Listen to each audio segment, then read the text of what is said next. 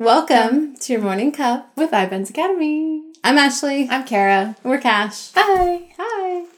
Well, recently, Inelia Benz and Larry Bazell released a class called Animal Communication. So this class is something that's available to all of our Subscribestar members for Inelia Benz, as well as to Walk With Me Now members, and can be found at inelia benz dot com. So this class on animal communication is actually an, a second part to the experiential telepathy class that they also released. What was that? Like, geez, several months years. ago. It was a while ago. Yeah, maybe like six months ago. Yeah, something yeah. like that. So, but can, the experiential te- telepathy class can also be found in those same locations. And it's one where it's all about exactly what it describes, experiential telepathy. So communicating without words, right? Communicating with with others in an experiential way without having to vocalize that communication. And it's not body language either. mm-hmm. Yeah. We have a an animal who's here communicating with us experientially as well. And it's interesting because whenever I thought of the word telepathy, I always thought of it as like reading people's mind and reading your thoughts mm-hmm. and like, I know what Ashley's thinking, that kind of thing. And what was so fascinating about these classes is like, that's just not really it at all. It's, it's the language of the universe. It's, we experience in the universe, right? And we express and connect in experience. So for us, like we're so used to using words and thoughts, and yet that's not how it really goes. Language yeah. is actually pretty recent in our evolutionary trajectory. So for me, like that class was so expansive because I always thought of telepathy as like words, but yeah, it's, words it's, shared from one person yeah, to another. But yeah. it's so much more than that. So right. well, and it really like it really expands the way that we can communicate and the quality of the communication. Because I don't know if you have ever experienced this, but sometimes I feel like words are so limiting. Like I don't have the right words to be able to describe what it is I'm feeling or what it is I experienced.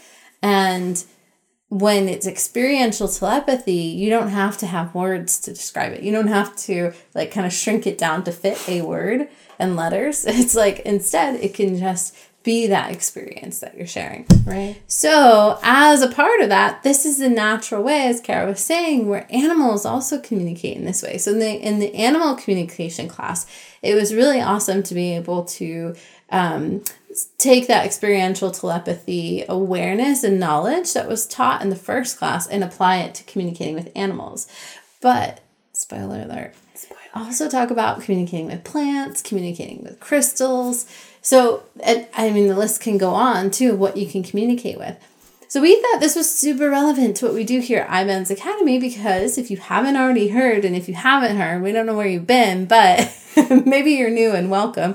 But we have a Power Objects Workshop that is, to- this is so relevant to it. It's like, it's insanely relevant. In fact, we're probably going to make it a prerequisite to take these two classes before you can join the workshop, because it's something where um, when we're making our power objects right from the beginning, it's all about connection. You know, all the mystical work we're doing really, when it bo- when it's boiled down, it comes to connection, right? Mm-hmm. And that connection with the materials that we're working with, the connection with our intent, the connect- a connection with our allies, which could be, you know, our peers in the class. It could be the facilitators of the class. It could be with Inelia. It could be with your ancestors. The list goes on. And so it, being able to have that experiential telepathy awareness and knowledge and knowing how to communicate, which is shared in both of those classes, helps you to be able to communicate with your power objects. So with each material item, as you're creating it, as you're connecting to figure out, you know, sometimes I've had it where I think I'm creating something, and then as I get going, that material will tell me, no, no. I don't want to do that, or try something no, it should else. be this, you know, like recently I was making a um, painted power object, and as I was painting it, I had a vision ahead of time, it's going to look like this, you know, and in my mind it was like, oh, this is what I'm doing. So I started out doing that, but then as I'm looking at it, it's like the material, the paint that I'm working with and the rock that I was using is like communicating back to me, like, no, this isn't, this isn't right. We don't want this. This isn't, this isn't what it's going to look like. And I was like, oh yeah, of course, you know, like it would have been easier if I had just tuned in ahead of time to check and make sure. But, you know, it was, it was the creative process. It was a learning process, but being able to communicate and have that openness to that experiential feedback I was getting from the rock and, and from the um the paint, I was able to change it. And then I, I didn't go that direction to the initial vision of what I thought it was going to be. It evolved and it turned out better because then it's more resonant and you've got the full Um, intent with clarity. And even like you could think it's like amplified because it's like the paint now is like, yes, this works. This is exactly how I want to express. And the rock is like, yes, this is exactly what I want to look like. And, you know, it's like all of it comes together and that just makes it that much more powerful. Mm-hmm. It's such an important skill. I mean, not only is it so useful to have in our day-to-day lives, like as mystics or as high-frequency people going about our lives in the new paradigm, it it expands our awareness, right? It, uh, it reminds us of our natural state of connection and how we communicate, like truly communicate with our environment. And it's not really done with words. Like we have Miss Michiko here who might understand some words, like sit or stay or, you know, treats. Exactly. Walk. But right. That's not really it. Like it's limiting. Like I can say that to my crystal here. I don't know if it's going to work. Crystals don't speak English, but we've, you know, trained the dog to speak a little bit of English or understand a little bit of English, but it's so limiting. Language is so limiting. But when we connect and understand the, the broader language of the universe, like Ashley mentioned, it can become such a powerful tool. A powerful tool to create power objects, a powerful tool to really connect and see what's going on. Even with how we communicate with our animals and our environment. Mm-hmm. I'll often check in with my plants and be like, okay, what do you need? What's going on, right? Mm-hmm. And the class is such a nice way to like practice and get like step by step. First do this, then do that, then do this, because then mm-hmm. It's like, oh. And building blocks. Exactly, there's yeah. a process. Michi's happy to be part of this show today. It is all about animal communication, too. Something on my face that smells and tastes really good. It's such an amazing, amazing skill set, and frankly, it's been a game changer, even with, with Michi here, like, she was a rescue dog, I guess you could say. She sort of showed up in front of my house. We've talked about it before. Oh, and lie down. Good girl. Yes, we're so happy you want to be the yes. star of the show. It's, of course. Yes. You know, it's it was like a big challenge. And there were a lot of times where I had to experientially communicate and tap in, like, what is going on with this dog? Because it didn't always, you know, follow the normal protocols like dog trainers or behavior even. And I was surprised. Like there have been a couple of times where, you know, experientially I'll express like, okay, we're going to go over here now, or you need to stand behind me, or we're going to be gone for a couple hours. And honestly, there was a huge change in her behavior. I was surprised. Yeah. Like it, it works, you know? And nice. Even just on a practical day-to-day basis, it helped expand not only my awareness and how to communicate, but just connect more, like really tap in and see and feel like what's going on with her? What's going on with my plants? What do they need? You know, mm-hmm. Is it sun? Is it light? Is it more water, less water, and all these things. And taking that to the next level with power objects, it's like working together as a team, you know, like mm-hmm. your team being, you know, your materials and the intent you make to make that power object. And even in the workshop, Inelia talks about how you can use, um, you know, animal materials or crystals or even plants and other things to enhance and make the power object, which is really amazing. But experiential telepathy is a really important skill set with that because, yeah. you know, we got to get agreement and see mm-hmm. what's going on to make sure it fully resonates and that the energies are clean and crystal clear. So Yeah, it, it yeah, it's definitely like vital to be able to yeah. in, in doing the course. It's like it makes such a difference. But the other thing is really funny that I noticed after taking the experiential telepathy class, and I've done it a few times because, well, there's always things to learn and things you miss, and, and it's good to have the refreshers. But with it, I found that um, I started having experiences where people were getting, like, the experiential, like, kind of, let's say, data or information I was putting out that I didn't realize I was putting out. Like, for example, mm. I was at the mailbox and um, picking up mail, which is, like, a community mailbox area. It's not in front of my house. So I walked over, and I had my dogs with me, and I looked over, and there's some new neighbors out in front of their yard, and I was looking at them and thinking, I don't remember, something to the effect of, oh, I haven't met them before, like, I need to meet them, and all of a sudden, you know, the guy, one of the guys who was in front of the house looks up and looks over, he said, what'd you say? And I was just like, you know, and And it was, or it's like, what was that? I think is what he said. What was that? And, you know, and, and to me, it was like, oh, it's funny because I was projecting, like, I need to meet them. Yeah. You know, that was the experience I was projecting was me meeting them. And then he's like, kind of like picked he up that there was something going on for me, you know. And so I don't know if anyone else has experienced this, but and maybe that's just been normal and I just didn't notice it before. But I have noticed, like, becoming more aware of those situations where all of a sudden it's like, hey, guess what? Like, the, you are actually already doing this. It's now we're doing it consciously, mm-hmm. right? And if that brings up fear that you're like, oh, no, I'm doing this. Everyone's going to know. Like, I know my deepest, darkest secrets, or they're going to know I hate them, or they're going to no. know blah, blah, blah. It's like, process the fear, yeah. you know? Get over it. It's mm-hmm. okay. We're a human collective, and truthfully, at the end of the day, most of the things we're experiencing were probably not completely unique to us. No. We're all experiencing or have experienced, or somebody has experienced it before. Yeah, our thoughts aren't as private as we think. Yes, yes, exactly. So if that triggers anything, take a look at it, get curious, process it. You know, you're not alone, and chances are we've probably been there and yeah. had to deal with that too. So, you know, join the club. It's all good.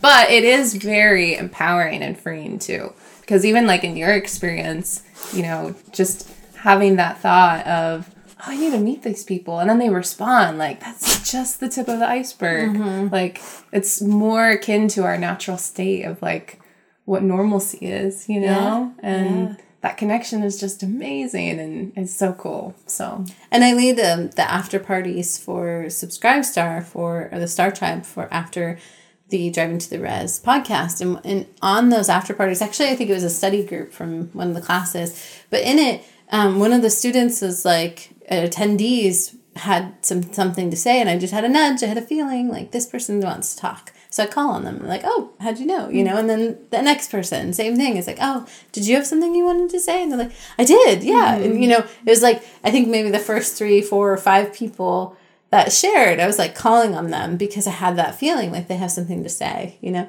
and it's, it's a simple thing, but it also, like, made it easy, you know, mm-hmm. it made it easier for everybody on the call. It was, like, smooth because it's helping facilitate the process with ease, and no one was feeling like they're interjecting or cutting in on somebody else. And you kind of get past all that timidness, you know, in the beginning where people are usually quieter on a call.